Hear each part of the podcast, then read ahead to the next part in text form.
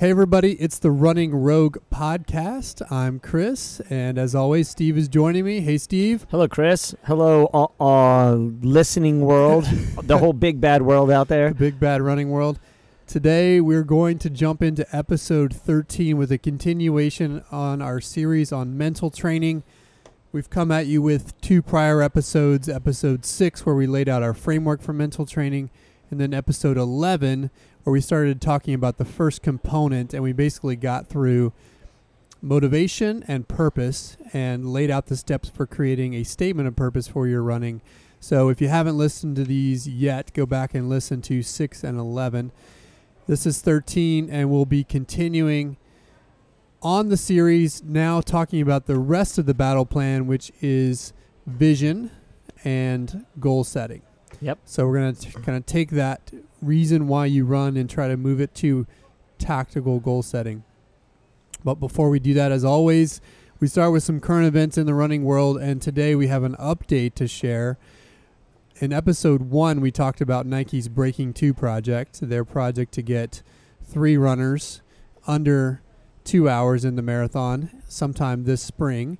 And it's been a little bit cloak and dagger with Nike so far to this point in terms of what's going on. We know that the three athletes that they've chosen, Kipchoge, Tadese, and Lelisa, have all been training independently in their normal home training grounds, getting visits from the Nike scientists and the Nike product guys to refine some of the methodologies. But for the most part, everybody's been quiet until today. We got the big update, and you can check this out, and we'll link to it in an article on Runner's World with the latest, and they've chosen a venue and they've released some more details about how they're going to break the record, including a new shoe and some gear that the athletes will be wearing to make them more aerodynamic. So, the quick high level updates on this are the course has been chosen. They're going to be doing it on a Formula One track in Monza, Italy.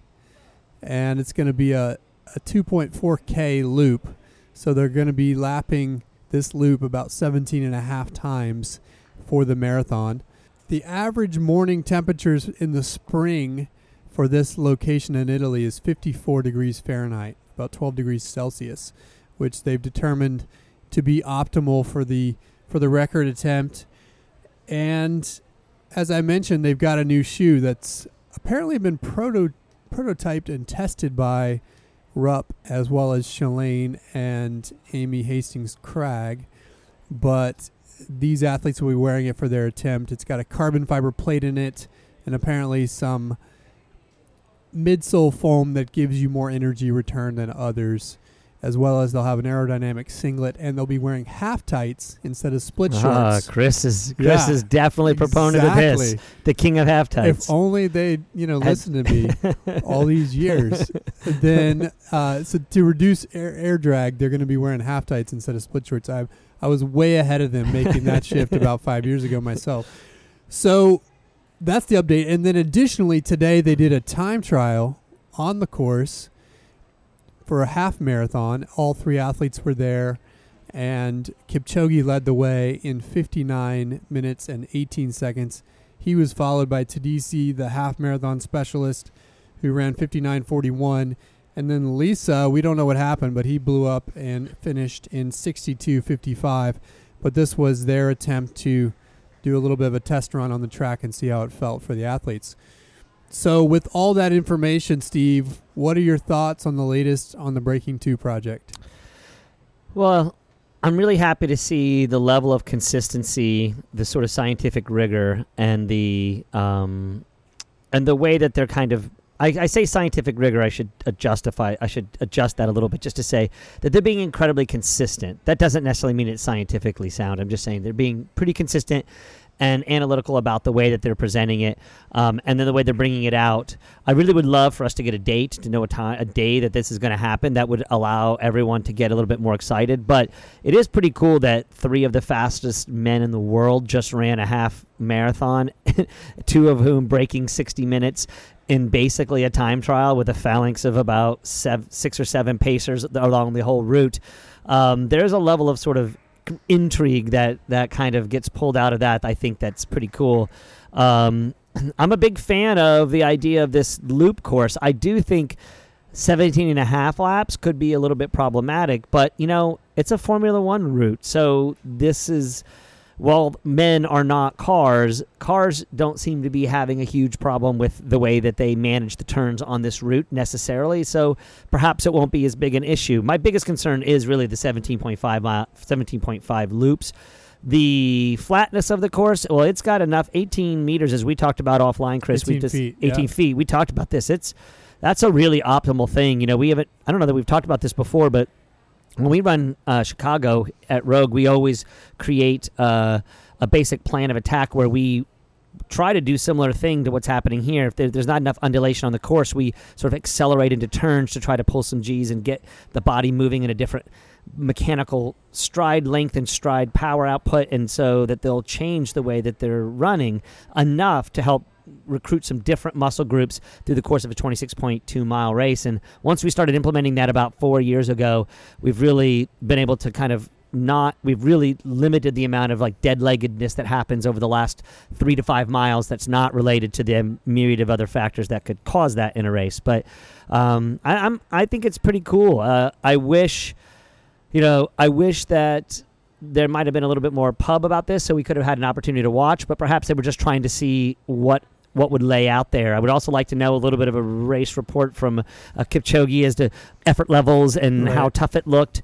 Uh, we still haven't gotten too much insight from anybody that's not involved and intimately in the process. They kept looked like they kept those doors closed and, and kept it in a way that they could control all of the different spins that could come off of it. So, you know, I'm positive about it. I, I still think this is something worth doing.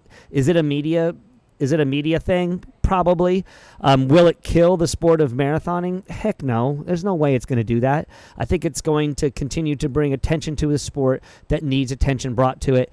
Um, and whatever means someone goes under two hours, it will still be meaningful when it happens at this time, unless they're pulling him, pulling him in some way, shape, or form. I don't think the shoes are any major uh, enough of a major help to be. I mean, he, it, it, I think it's going to help a little bit, but I don't know that it's going to be a, a huge deal. Um, Yeah, it's good to see that. You know, when it first was announced, there was a lot of speculation about how they were going to achieve the dramatic gains needed to break the world record by close to three minutes. And some were speculating that they might use a downhill course, put somehow big fans at their back on trucks or something like that. And it seems that with the loop course and with the technology they've announced being, as you say, fairly kind of secondary, th- it doesn't seem that there's going to be any major cheating going on or, or advantages gained by the things that Nike's providing. Now, though, they have said that it will be on a world record eligible course, which we now know that course, but they've said it probably won't be a world record eligible attempt because of other factors.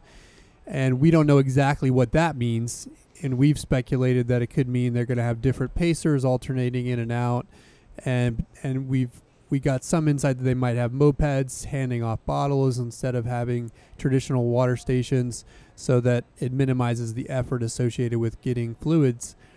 And so some of those things may come into play, but other than that, there seems to be a lot of integrity to the attempt.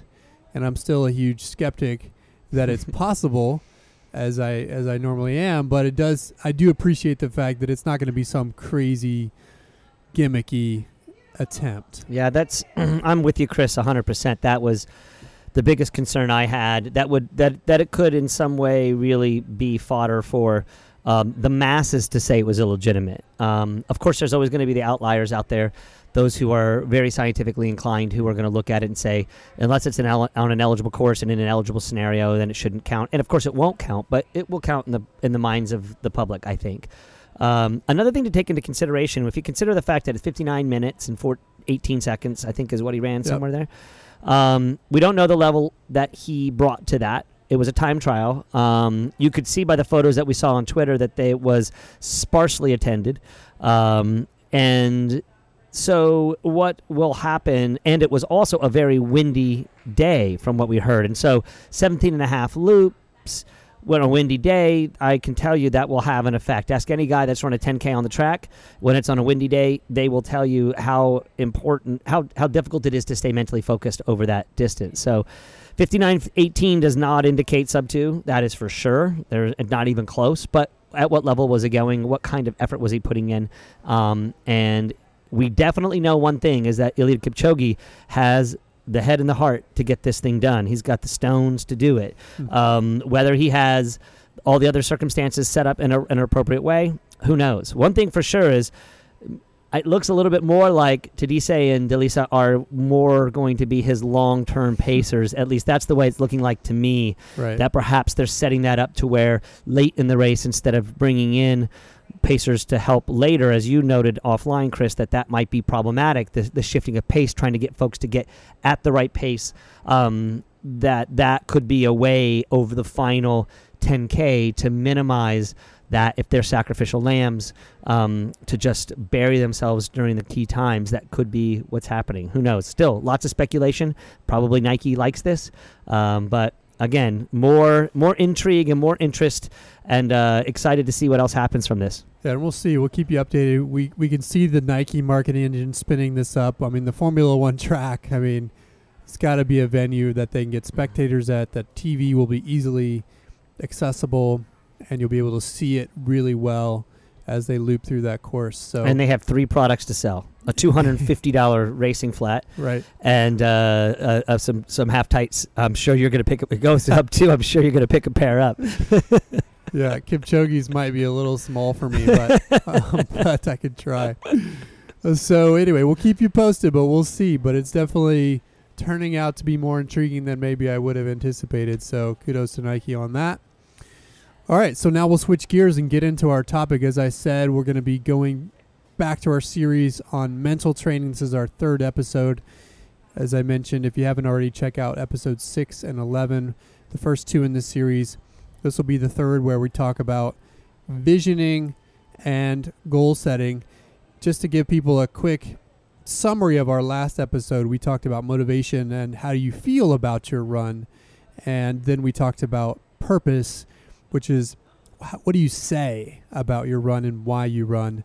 And so now we're going into vision, which is how do you see it coming into action. So we'll start there, Steve. Tee up visioning. So, you know, the art of visualization is something we're going to be coming back to frequently in this mental training process. And what we're talking about here is sort of more meta than the specifics of visualization. What we're talking about here is taking that statement of purpose that you worked so hard on to get right, taking that uh, that intent that you um, sort of come to from the very beginning of this whole endeavor, and and getting to a place where you can see the thing that you want. Um, let's take, for example, a person who wants to qualify for the Boston Marathon and hasn't qualified for the Boston Marathon. What that can do, what they can do in this regard, is sort of in a generic way. It's taking um, maybe the import of that time and, and, and doing something with what that time is. If it's three hours and four minutes and ten seconds, or if it's uh, or if it's they can see themselves coming across a finish line um, with their arms raised and seeing that time across the board. It's not the act of visualization that we'll discuss later, which is a systematic and consistent approach, but it's more can you actually visually see yourself achieving this? Um, I will, I'll, I'll tell a little story. When I was a kid, I used to uh, did a lot of running on my own. I was the oldest son. Uh, my other siblings eventually started running, but I was significantly older than them, and I was a pretty fast kid. And I did a lot of running all by myself, and um, I would spend so much time being out there running, you know, 45, 60 minutes up to 90 minutes. And for, you know, a, a kid who's in junior high and then early years of high school, uh, that's not a normal activity to be doing completely by yourself.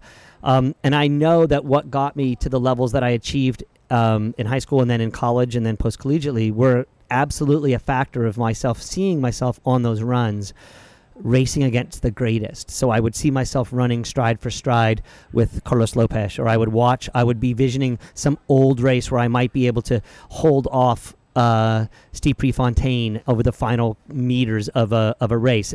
Was it realistic? Hell no, it wasn't realistic.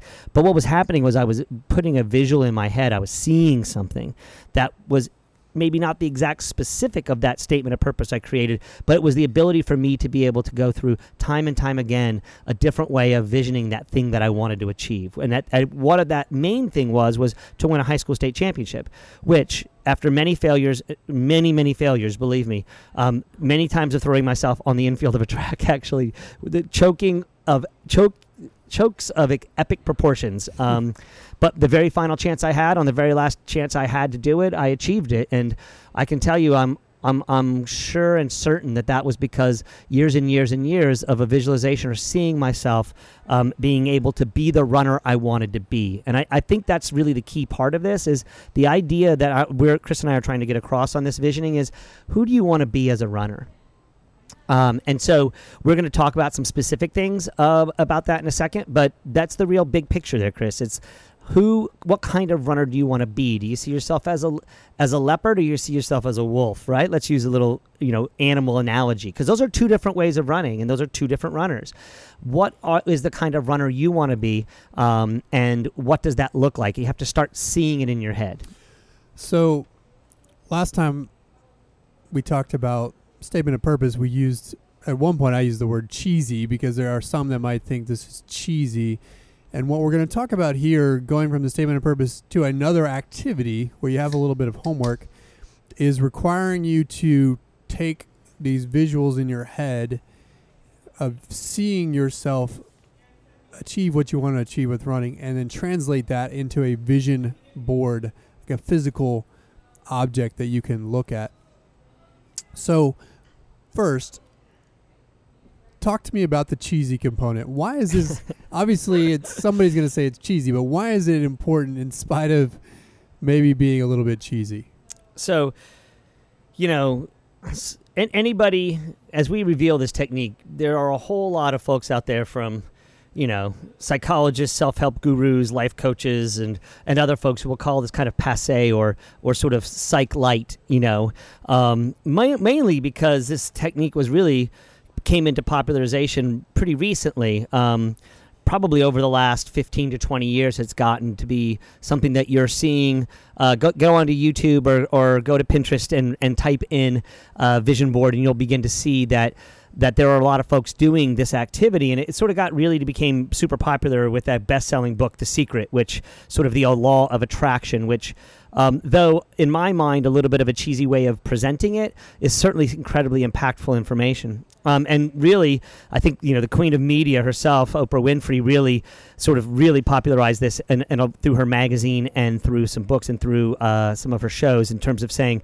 that this is a fantastic way of of putting out a vision of who you are and what you see. But one of the things as these as we hear people who kind of think of it as super cheesy or who want to attack it, I mean, some people attack it in pretty scathing ways, is to recognize that this idea of a vision board that we're going to be talking about has been done for since the dawn of time. Humans have been utilizing the the, the form of art um, or creating a vision or creating a picture um, to see visually of the thing that they wanted to do. From the caves in, in France that, that were discovered over the last 20, 20 years or so that are 32,000 years old, where we see a, a, a hunter with a spear st- throwing a spear at these beautiful animals that he's definitely trying to, he or she is definitely trying to to to stab. We know we're pretty sure now that these are representing not a vision of something that happened, but these were paintings that were done as a step on the process of achieving the goal of having this successful hunt. And to me, that just takes the idea of a vision board and really puts it into a different position. Um, you know, also since you know the hieroglyphics of ancient Egypt, many people consider those that form of writing to actually be a, a, a method of sort of reaching this idea of seeing the thing as a way of having it happen. Um, and even in the present day, I mean, every medieval text that's on magic or or these old grimoires that are that are in existence, there this process of using the word, using vision, using pictures to try to get the result that you're trying to get. So there's a very very long history. You don't have to reach just back to uh, Women's Day or uh, to uh, some other method that might be considered super cheesy. It's it's a real effective method to see what you want. And I'll remind folks about this process as we get started.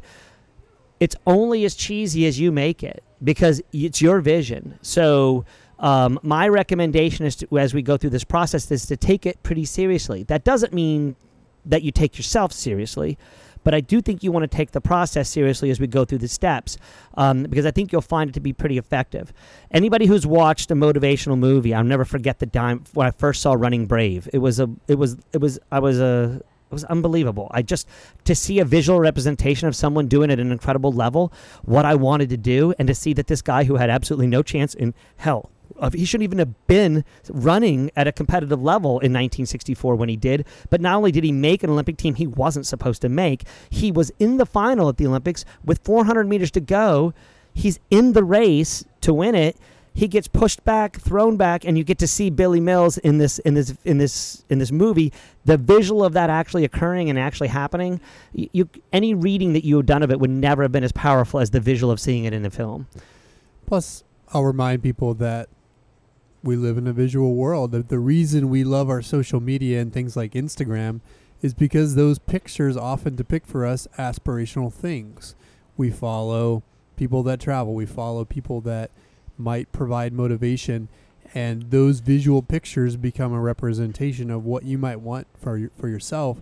And this is just a way of personalizing it and making it physical for you and giving yourself that visual reminder wherever you need it to be of what you're trying to accomplish. So, with that as intro to creating this vision board, let's think with the outcome in mind and then we'll go through the steps. So, what exactly are we asking people to create with the vision board? So, we're asking you to create a physical, creative, artistic representation of the runner that you want to be. So, um, it's the written word is really, really effective to get clear on purpose, and that's what we did with our statement of purpose. But creating a visual representation of that is what we're trying to achieve. So basically, it can be done in many different formats. You could utilize um, Pinterest, as I described before. Um, many people you can get on the on the web and print out and, and, and place pictures up. That's what I think print Pinterest in some ways really is a sort of a, a, perfect way to do this is utilizing photos and pictures and video clips and other things in one place to do it. But what I'm really suggesting is to put it all on one page and to actually, if you need to get that stuff off the internet, do so. But you want to get a piece of, of, of board or a, uh, a scrapbook or um, a poster board, or even in some cases, if you think your vision board might change, or as you use some of the key components, you might even use a cork board, you, something you can purchase at a Hobby Lobby or any other craft store. Um, and then we're going to cut out either print and print or cut out pictures. So finding old running magazines, finding old uh, printing stuff off of websites and other things to take this actual these actual images of the things that you want to see and putting them on paper. So we'll talk a little bit more about that and how we're going to do that. So so you're basically to simplify that creating a collage. Correct. A collage of images. Perfect. Yes. Whether they're drawn yourself or cut out of a magazine or printed off on a on a printer, you're creating a big collage that represents what you want to be as a runner. So, take us through the steps. Because the first thing you need to do is you kind of got to approach this thing. So you got to come to it. so that's like getting all your getting all your weapons together so that you can put it together. The first thing you want to do is kind of decide on your format as I said, I think it's best to do something visual, printable, something usable that you can take and physically hold in your hand. But if you if that's just not convenient for you, or the methods or the things that you're trying to get out aren't going to work that way, you can also use Pinterest as an option. But decide how you're going to do that, right? The next thing you do is you need to just start doing some digging and searching. Do some historical research. Do some research on on what the what you're seeing of yourself and get some raw material. So let's say that you've got your vision and use use the analogy earlier about maybe you feel like you were a runner as a runner you were more of a cheetah or more of a wolf. Um, if one of those is sort of part of what you think of yourself as a runner, find the coolest picture that you can find of that image, an image of that, and print it out, cut it out, and put it in your board.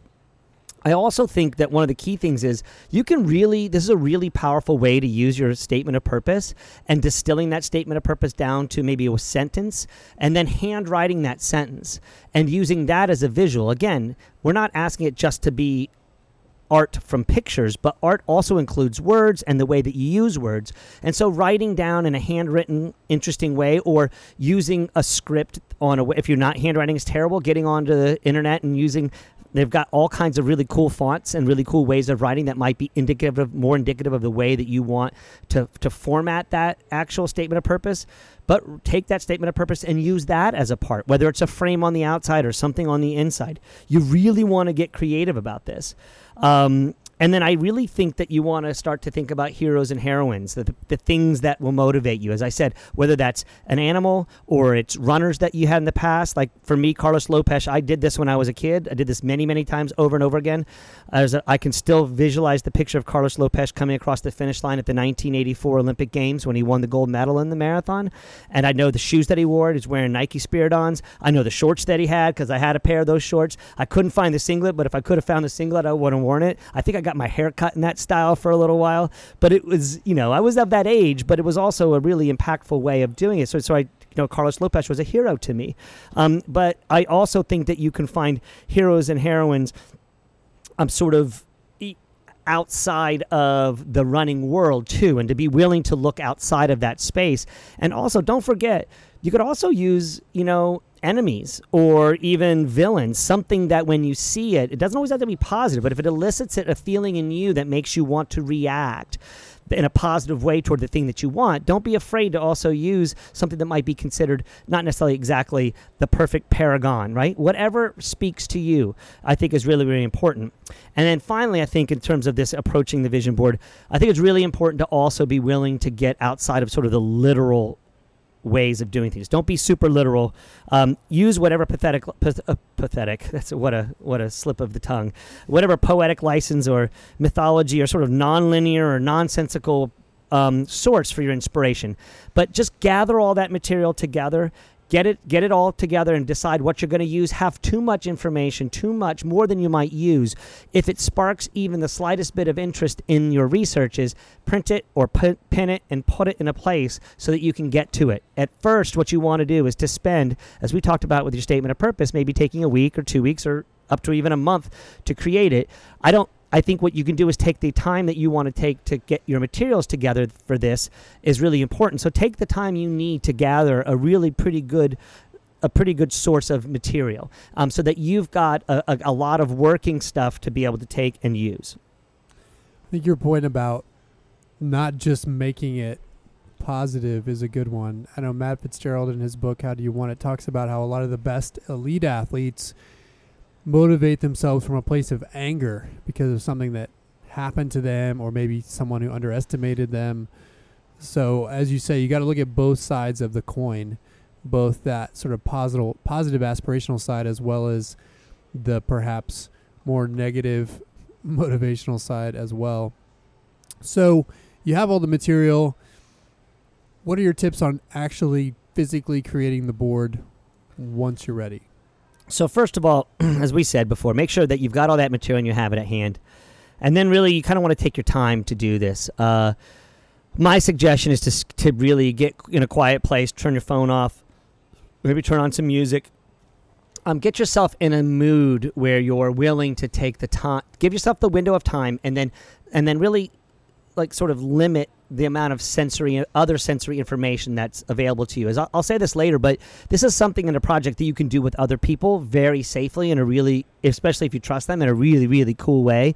So it doesn't necessarily mean you have to be all by yourself. It just means you don't want the television going on at the same time. You don't want your phone on on on ringing so that you have to stop in the middle of doing what you're doing. Get just get yourself some time to, to give yourself about an hour maybe an hour and a half to get this thing done. Um, and and then really it's important as i said the sort of set and setting is in every really sort of magical act or any any kind of thing that you're going to do that's going to be impactful uh, from a psychological perspective is you want to make sure that those that the place that you're in not just the time you have but the place that you're in speaks to you. So whether it's your living room or an office space or if you're with a group of people it's a place where maybe you you you act out these things. I think it would be really cool here at Rogue at one point in time to say, hey, we're going to get groups of 10 to 15 together in small groups, and we're going to do a vision board for folks. So we've got a lot of raw materials that people will be able to utilize and they can bring it with them. But to do it in a group setting here at, at, at the speed shop would be a really cool thing to do to have the people with you. But you can do it in any scenario that you want to with a small group or with a bigger group, however you want to. But make sure that the distractions are gone, that you're in a mood and a place where you can actually take advantage of the things that you want. You know, one thing that I've suggested to people, there are a lot of folks out there who love, who have their running playlists. And um, maybe even just turn on that running playlist as you're creating the the this vision board for yourself those songs might pull out um, something of your raw materials that you didn't know or might create another vision for you to be able to get on and create another you know you might be able to stop for a moment and and and bring in whatever connotation is brought from that music or sound or or even the the the logo of the band that you're that that that resonated with you at that moment. But it's just being sure that that set and setting is re- is right. So um, and then finally, the, one of the really really important things is to be flexible. So you don't want to immediately start taking the if you're going to do this on a physical board of some sort, you don't want to immediately just bringing out the glue and just and tape and sticking it on on the board. What you want to do is take that and move it from place to place to place and continuously give yourself the freedom to create something and then sort of pull it apart and put it in another spot. So you know, if you're using a, a cork board, that's a lot easier to do. You can have pins and you can pin them in. And then later, if you want to, and you say this is sort of a finalized vision of this thing that I'm thinking about, you could then take and glue them to the to the thing that you're talking about. But I think it's really important to continue to be flexible early on. Of course, at some point in time, you got to put your foot down and you've got to say, okay, this is sort of the final version of what I'm going to be doing. But I think for the initial steps, especially that first 20 to 30 minutes, you kind of want to just throw some things up there and just start putting it up there. It doesn't have to be the final. You're just doing it in a way that allows you to sort of start thinking through the connotations and and and the ways that you want your the vision of who you want to be as a runner to sort of be represented in an artistic form. And that doesn't have to be static. It can change and move and, and adjust and flex. Um, but you certainly do want to do this in a way that you do come away with a final you know a final piece or a, final piece of of art.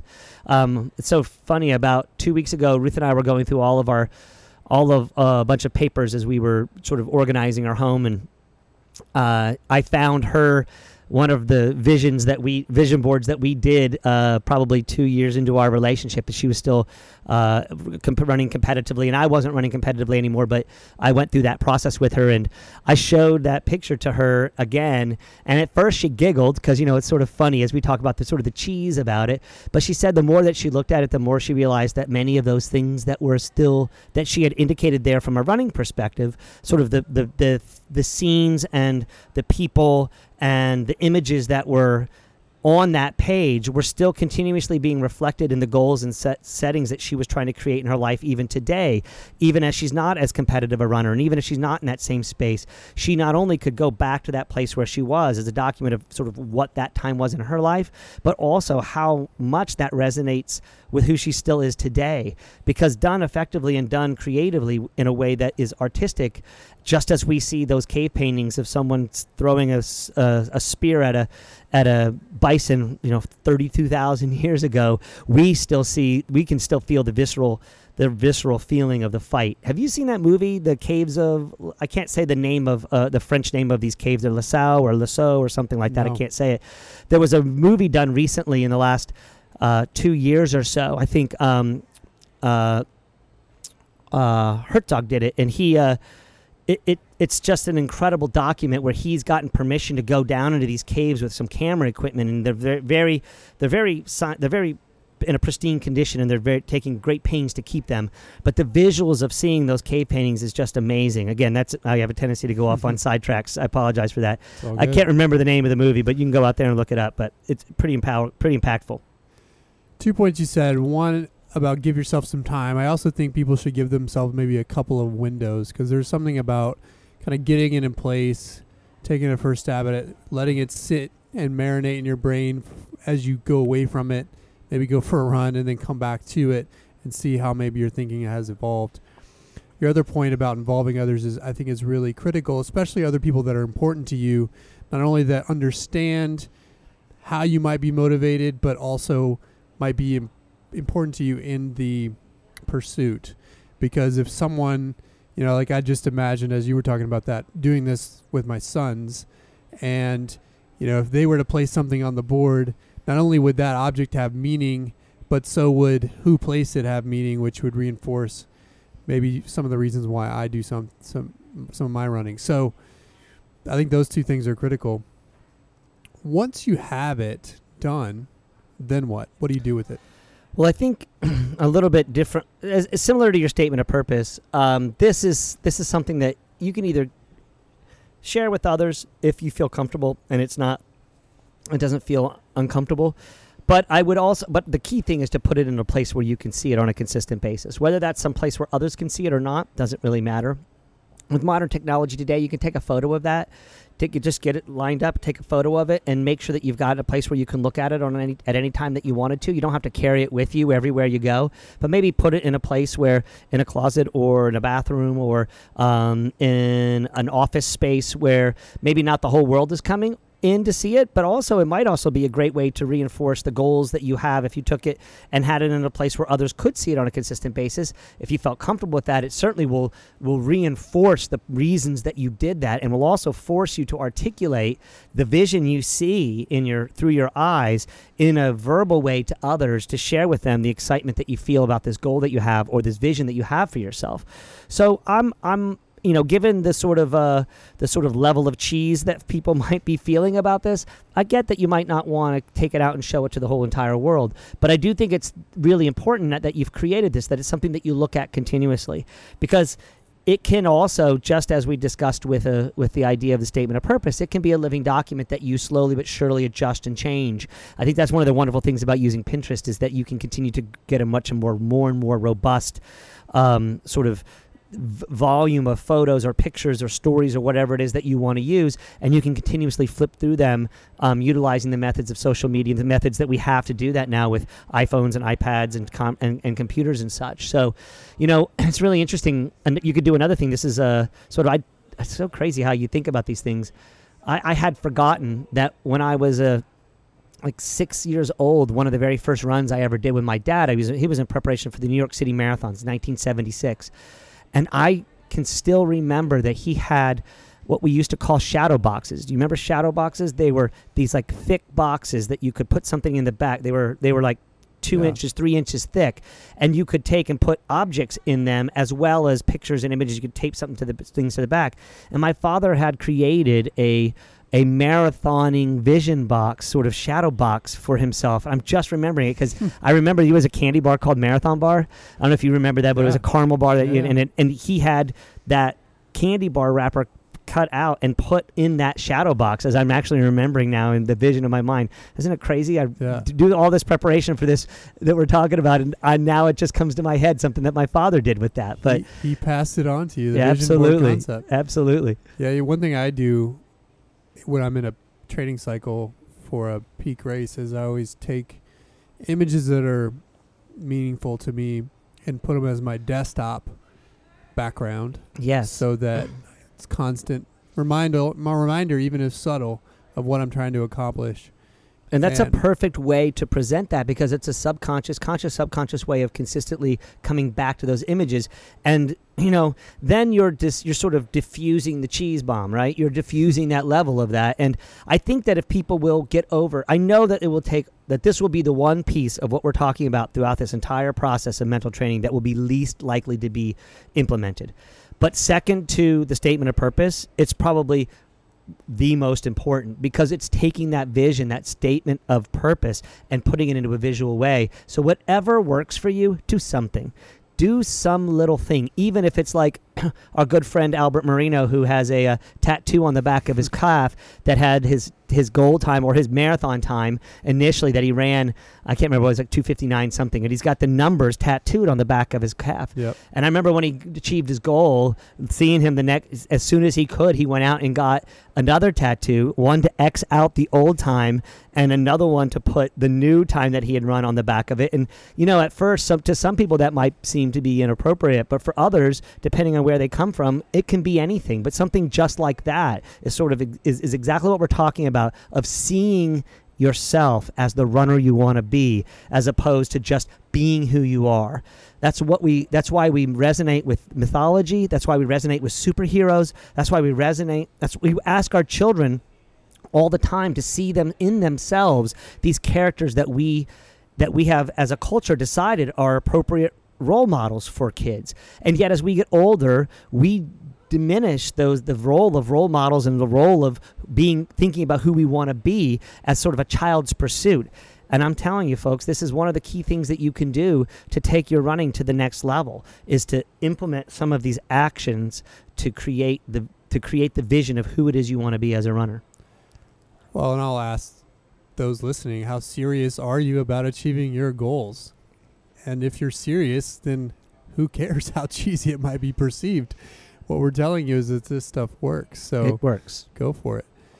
All right. So once you have the vision board and you can see what you want to become, now we've got to translate that into more tactical goals. As we jump into this discussion, I know you had a story, but one of the things we talk about around Rogue is that there's no plan B. You know, you should have only a plan A goal. And oftentimes when people talk about races, they talk about a series of goals which gives them all sorts of fallback positions when it comes to actually achieving the first one. So, talk about goal setting, sort of big picture, and I know you've got an anecdote to share with that. Sure. So, you know, we'll talk about this as one as as goal setting, but I really like to frame it as wanting to win, and and this winning to me in this case is is that you've got a w- winning is the one side of it because if you don't win, then what do you do? You lose, right? So Goal setting is putting it out there for yourself. It's beyond the statement of purpose. It's beyond the vision you see. It's literally saying, "Okay, let's put the let's make the where does the rubber meet the road? What is the thing I'm trying to do?" And I'm telling you, when we're we're talking primarily right here, especially about long term goals. So this is the thing um, that you're seeing for yourself, maybe. Uh, at, li- at minimum six months away, probably more like 12 or 18, and in some cases, maybe even four years for those people who are in an Olympic in Olympic cycles and things like that. You know, when I was coaching post collegiate, collegiately and when I was coaching collegiately, we looked at things in four year cycles, consistently in four year cycles. So depending on where that is, it needs to be a long term vision. But this these long term goals should not be realistic. This is a really crucial thing. They the short term goals that we're going to talk about do need to be achievable and realistic because we'll talk about smart and, and some of these other things. But from the big picture, it does you should be in a situation where it makes your sphincter pucker. You need to have it should scare the shit out of you. You should be so nervous about whether or not you can achieve this goal because if it doesn't move you, you won't move towards it. Um, Achievable, yes, it needs to be in the realm of achievable. But achievable is a pretty wide range. And, you know, we've got example after example at Rogue as a, a collegiately and, and post collegiately. I can tell you example after example after example about something that might not have been realistic that was achieved because the person had the ability to think through it and make a goal that was so far reaching. But I want to share a story I read um, recently and sort of researching, going through this topic. Uh, there's a great book out there called Elite Minds, by, written by a guy named Stan Beecham. It's a really hard book to find. Um, in fact, I couldn't even get a physical copy, and people who know me know that I am not a fan of uh, the Kindle or or uh, e-books. I definitely like to have the physical thing in my hand. But uh, Stan Beecham shares a story um, you know, he's uh, he worked with a lot of college athletic programs. Um, I know he worked with the Georgia program in I think swimming. He's and he was a runner himself. He's done a considerable amount of running, and so the book, if you can get your hands on it, it's got some really interesting antidotes. But this one one thing I really want to share with you, the story that he told. So he he was doing this presentation to a sales team, and they were they were trying to set a sales goal for the team, um, and and they, he walked into them and asked them. He said they were they were asked to kind of create a sales goal um, where they were 100% certain that they could reach it, right? They could reach this goal if they put in enough effort. So, um, after everyone had set that, you know, so there was they sat down, they were writing these things out and trying to create this goal, this this this sort of this this goal that they would be sure to achieve. So after everybody had completed that task, you know, he said, well, let's stay with this goal, um, but now I want you to kind of think of it in a little bit of a different way. I want you to rewrite that goal um, so that you would only have about a 90% certainty that you could achieve that you could achieve that mark. So there was a 10% chance that you would fail. Um, and so, you know, there was some grumbling, but, you know, the group kind of got, got their heads together and got to work and they rewrote the goal. So Stan says, Great, so you're almost there. Now I want you to rewrite this goal, but I want it to be written in a way that you're only 80% sure that you're going to succeed. So the leader of the group that they're all together, he kind of looks at Stan and says, "What the heck are you doing? This is crazy. You, you shouldn't be doing this." Said and and uh, Stan said to the group, he said, "Well, how good do you want to be? For those of you who are satisfied with keeping your job, maybe getting a modest bonus this year, you just stop. You know, 80% is probably as far 80% chance of success is probably as far as you need to go. But for the for the rest of you, let's keep going." So now I want you to write this goal as if you only had a 70% chance of success in this objective. So after they completed that round, he asked them again if they wanted to stop or keep going. So one of the salespeople in the group says, he says, "Do you want to stop?" And then one of the salespeople says, "Hell no, we don't want to stop. We want to keep going." Um, so Stan walked over him and gave over to him and gave him a twenty dollar bill, and he said, "With that attitude, you're going to make a whole lot of money." Because exactly like what what what else do you want to do? You want to get your butt out there. You want to go for it. You want to take the chance. So he said is anybody out there getting nervous? Is everybody nervous about what this project this process we're doing? And he said you know a number of hands went up. And he said perfect. That's what you want. You want a goal that will get all of your attention. The one that gets your adrenaline flowing makes your sphincter pucker makes you feel like you're getting right to the edge. So at this point in time we've gotten through here to 70% now I want you to do it one more time. I want you to write your goal as if you only have a 60% chance of succeeding and there's a 40% chance that you're going to fail. That's your goal.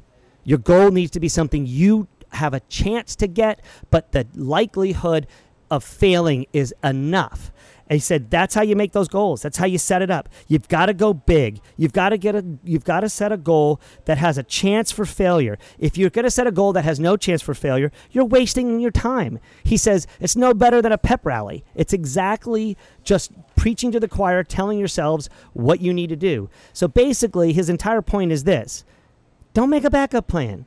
There should be no plan B from a lo- from a big long-term goal perspective. It should be one thing or nothing and it should be a great chance for you to a good chance for you to succeed a better than average chance that you'll succeed but enough chance that you'll fail to keep you motivated pushing and to be afraid.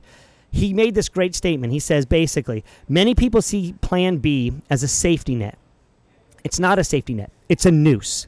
You're hedging your bets and having a plan b is preparing to fail. This is his best quote kill plan B or it will kill you. Uh, I read that. I just, I think I snorted. Snot came out of my nose because I was like, how many years of helping athletes try to achieve goals and try to set big, crazy psycho goals, or as uh, many people in the parlay said, of course, Amy Anderson is one of the great proficients, uh, uh, uh aficionados of the term BHAG, big, hairy, audacious goal. But you've, it's got to be out there. It's got to be scary. It's got to make your make you get nervous, and then you got to say, "I'm going for it all the way." It has to be all in or nothing. If it's not that way, I just don't see how you're going to be able to achieve it. One of my athletes who was trying to qualify for Boston was approaching that race, and he he made the statement. He said, "There's no Plan B, just Plan BQ." oh, that's awesome. Which I thought was pretty good. but it, but it makes that point, and we have great stories to tell from lots of athletes, including Nora, which we mentioned before we got into this. She came to us five or six years ago, something like a 258 marathoner. At the time, I don't even think she was conceiving the fact that she could potentially be an Olympic trials qualifier. But as she got into our system and began improving and got into low 250s, then high 240s. She started to see those things come together. But before that, she really articulated, or we got her to finally articulate that the Olympic trials was something that she wanted to go after. And she got there. It took her a couple of attempts. And you know, a tough day at the Martian Marathon when we were there on a warm day, but she got there at at CIM. You know, it go, kind of goes back to that that idea that that's pushed out in the secret, which is the law of attraction. That if you see it, if if you know if you if you can say it and you can do this consistently, that you can make you know magic happen. And um, Nora is an example of that. Uh, I just watched a movie recently on the story of Jimmy Pazienza, the boxer. I don't know if you've seen that movie. I think it's a, a bleed for this or something like that. I just watched it the other day. You want a person that would say no plan B. That's a guy who basically um, got in a car accident and uh, broke his neck and uh, had to be in a halo for six months or something like that. During that time frame, he refused to believe he wouldn't be boxing again. You know, and, and I don't think it's a, a it's too far stretched to or or or a, too big a reveal to or spoiler to say that you know he ends up winning and beating Roberto Duran in the in the world championships in a boxing and he wins the wins the the title of I don't know if it was heavyweight champion or whatever whatever level that it was that they were boxing and he achieved that. And the guy you know a year before or a year or 18 months before that was in a was in a halo and they said that he could nobody would even fight him. Nobody would get anywhere near him.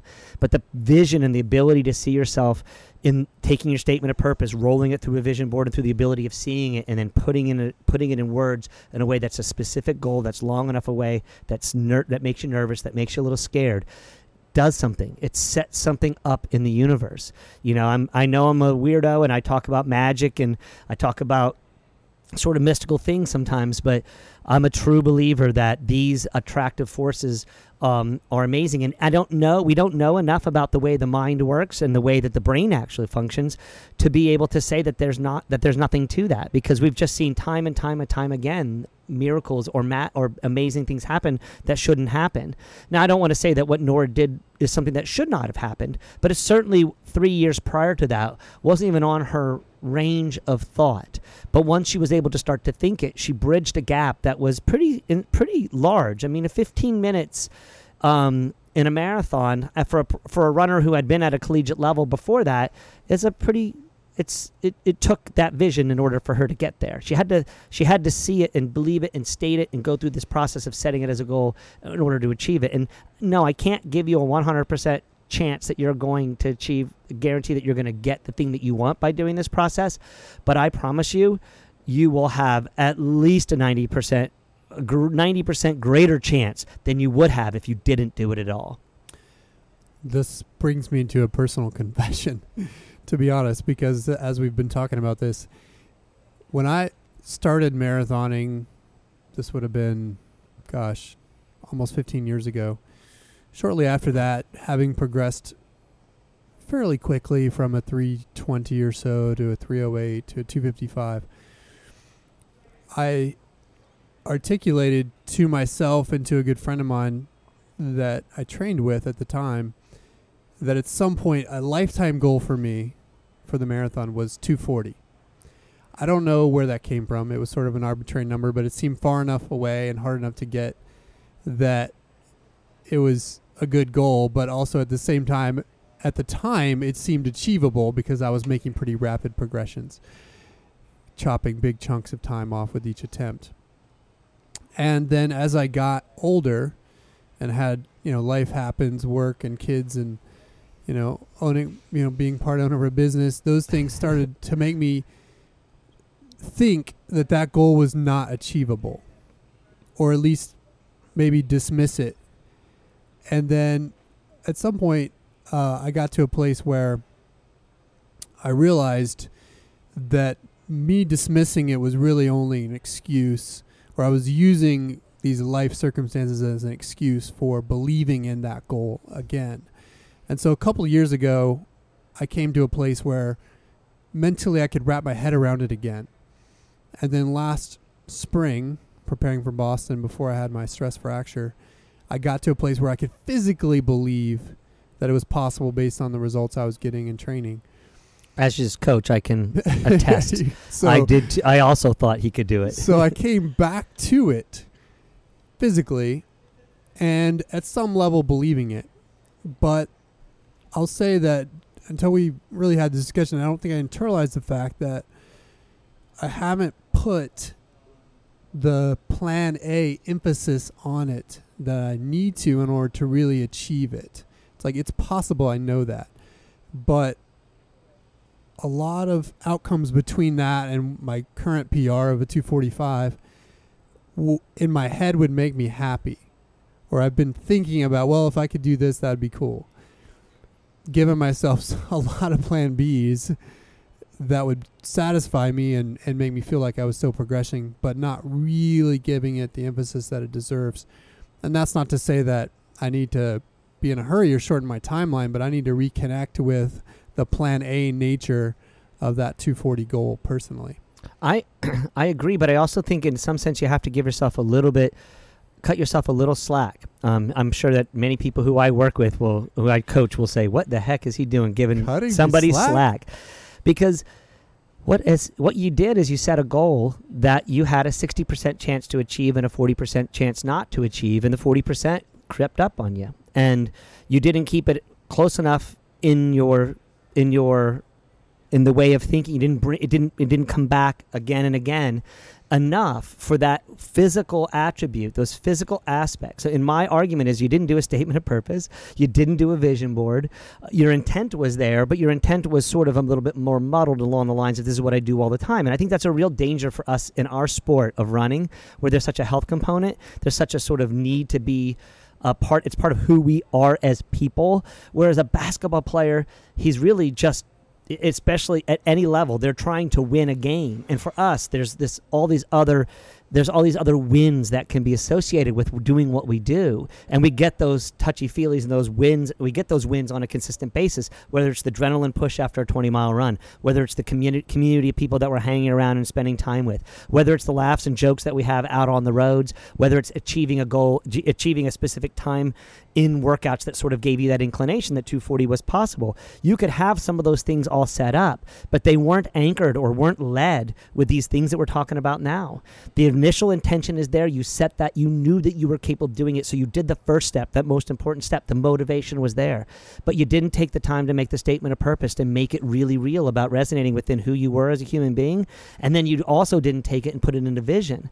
So you skipped two important steps along that line. You set a big hairy audacious goal and you knew that you were motivated to achieve it. But because you didn't have that in between it's exactly the analogy i gave the first the last time we talked about this topic like i talked about with my elite team you find yourself standing on opposite sides of the shore. Right before you got on the airplane to go out to the race you were pretty damn sure that you could get under 240 because you were looking at it from a really logistical standpoint. But when you actually had to get out there and feel the stress and the pressure and the nerves and the and the and the feels of the of, of the race itself or as you're going through the final preps of that you didn't have that sort of initial background to go back and grab a hold of just sort of the bottom of the pool push off of when you were super nervous. And so no i think that you did everything you could do. And if people are, who are listening to us today are trying to figure out why they're not able to achieve the goal when they've done the times and workouts and they've achieved the achieved the other pieces i honestly believe that they don't see it they don't see it because they haven't done the work that they need to see it. They haven't done the visualization to get it done. And also they haven't done the they don't they don't have a purpose really set there for that process. So anyway you sort of without even knowing it walked right I into me teeing it off Yeah, yeah. coach. I've got some homework to do, it seems. Okay, so skipping past me for a second. So we've talked about this need for it to be the thing, not, you know, plan B, or not have a plan B, but have only a plan A. The other thing in the context of goal setting that I talk about with my athletes is process versus outcome oriented goals. And those things, sometimes it's important to have both, sometimes it's important to have one or the other. There's a great story about Hank Aaron, the great major league home run all time leader, still. Still, and somebody well a- he should be my he and he wasn't he wasn't the guy like Babe Ruth who would hit sixty plus a year. He was the guy who hit forty a year for a really long time, and he Mhm. did it consistently. So at one point, somebody in the media asked him, "Hank, do you set goals every year to hit forty plus home runs?" And he said, "No, I don't." because there's too many variables that play into that outcome. How the weather is in a in the parks I'm playing in, the parks themselves and how they're set up, the pitchers whether they pitch choose to pitch to me or not. And so there's so many other variables that I don't set process oriented or outcome oriented home run goals. I set process oriented home run goals, which is to say that I want to do so many hours of batting practice before a game in each week. I want to do my preparation in terms of strength work and flexibility to make sure I'm maintaining my bat speed and able to get the rotation I need to with my upper body. So he laid out then a series of process oriented tasks that he was doing that ultimately led to the outcome of 40 home runs a year. And so I think sometimes for people, depending on what they're doing or depending on where they are in the process of getting into running, that sometimes process may be more important.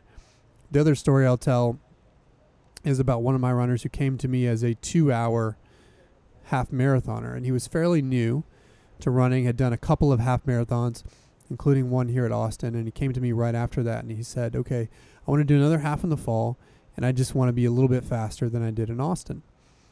And I said, Okay, well, um, let's let's first focus on the process, which is how do you need to evolve as a runner? What do you need to do to get faster? And then we'll worry about the time later. And so we laid out a schedule for him. We talked about how many days a week he should be running. We laid out the ancillary work he should be doing to stay healthy because he'd had some injury history. We laid out all those steps and then decided that a month out from the race, we would kind of regroup and say, okay, where do we think you can be? And in that four and a half or so months before his goal race, while we were focused on the process, he improved significantly to the point where we were talking about a breaking 130 for the half. And what that did for me was watching him, and ultimately he ran a 129. So he got his goal because of the process, but the outcome kind of followed that. But what it reminded me as a coach is that sometimes if we set outcome oriented goals and we're not sure what our potential is, then we often limit our potential because we're we're not open to the upside. And so that's just one example, but I do think as people get into this, depending on where they are with running, they need to think about both. What are the outcomes I want to see from a time perspective or from a distance perspective that I want to accomplish, but then also how do I get there?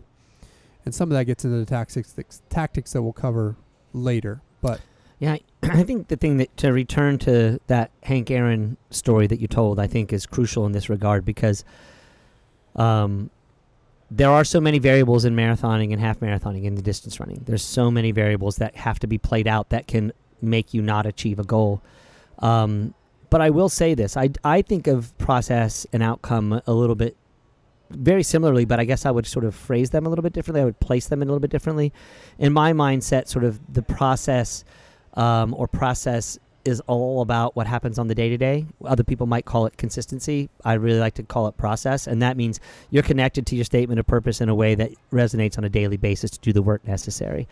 But you have this sort of outcome based goal, which is that, that scary thing, that plan A that's out there that um, if you do the process, if you stay consistent, if you if you keep those that process oriented goal setting in a consistent basis of showing up, doing the work, showing up, doing the work, you get much, much closer to the ability of doing, having that final outcome. Uh, coaching with you know, Bev Kearney at the University of Texas, I've said this before, it was a huge learning experience for me and, and so many amazing lessons I learned. And she used to say, all the time that it was her job to get an athlete to a certain point in their training and that she could get them physically, mentally, and sort of in her mindset, spiritually uh, prepared for an event.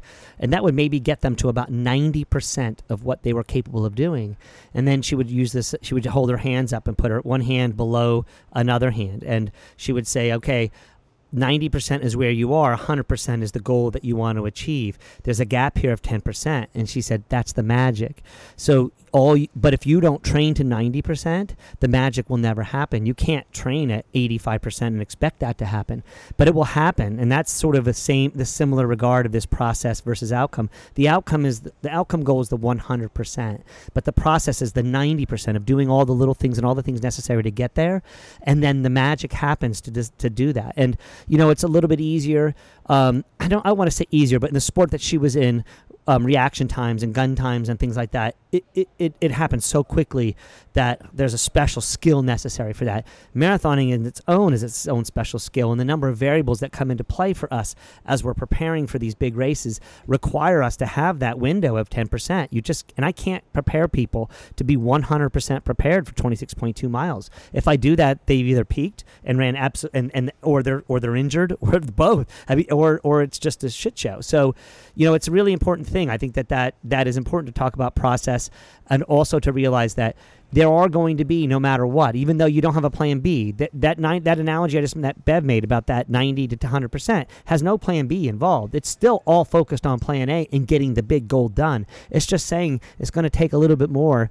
You see a little bit of luck involved. There's a little bit of of of the energy of the world. There's a little bit of what I call magic involved, and so you've got to be the closer you are, the better you are in your process, the far more likely you are to achieve that. The magic, as you say. So we're at an hour, Steve. So we're gonna wrap it. But that's big picture on goal setting. We've we will come back to goal setting in a more tactical, specific sense as it relates to achieving short-term goals on workouts or specific race outcomes when it comes down to brass tacks. But we're going to leave that as our goal discussion today. So we've kind of gotten through in these last two episodes on mental training the battle plan and helping you tee up your motivation, how you feel about running, your purpose, how you how you say it, and then your vision board, how you see it, and then the goal setting discussion to talk about how you're going to then turn that into a tangible thing you want to go get. How you going to do it? Yep. So we'll come back and we'll continue our series and we'll get again more into the more practical application. But We're also going to get really woo woo. we are We're going to get some woo woo. For those of you waiting for that, it's coming. I we've promise. Set the stage. So thanks for thanks for listening. We'll we will come back around on this mental training uh, series in a few weeks. As always, of course, check us out on our website, roguerunning.com. You can find us on Facebook and Twitter and Instagram at Rogue Running. If you have any questions, send those to us and comment on our posts as we put them up. Otherwise, we'll talk to you next time. Later, later.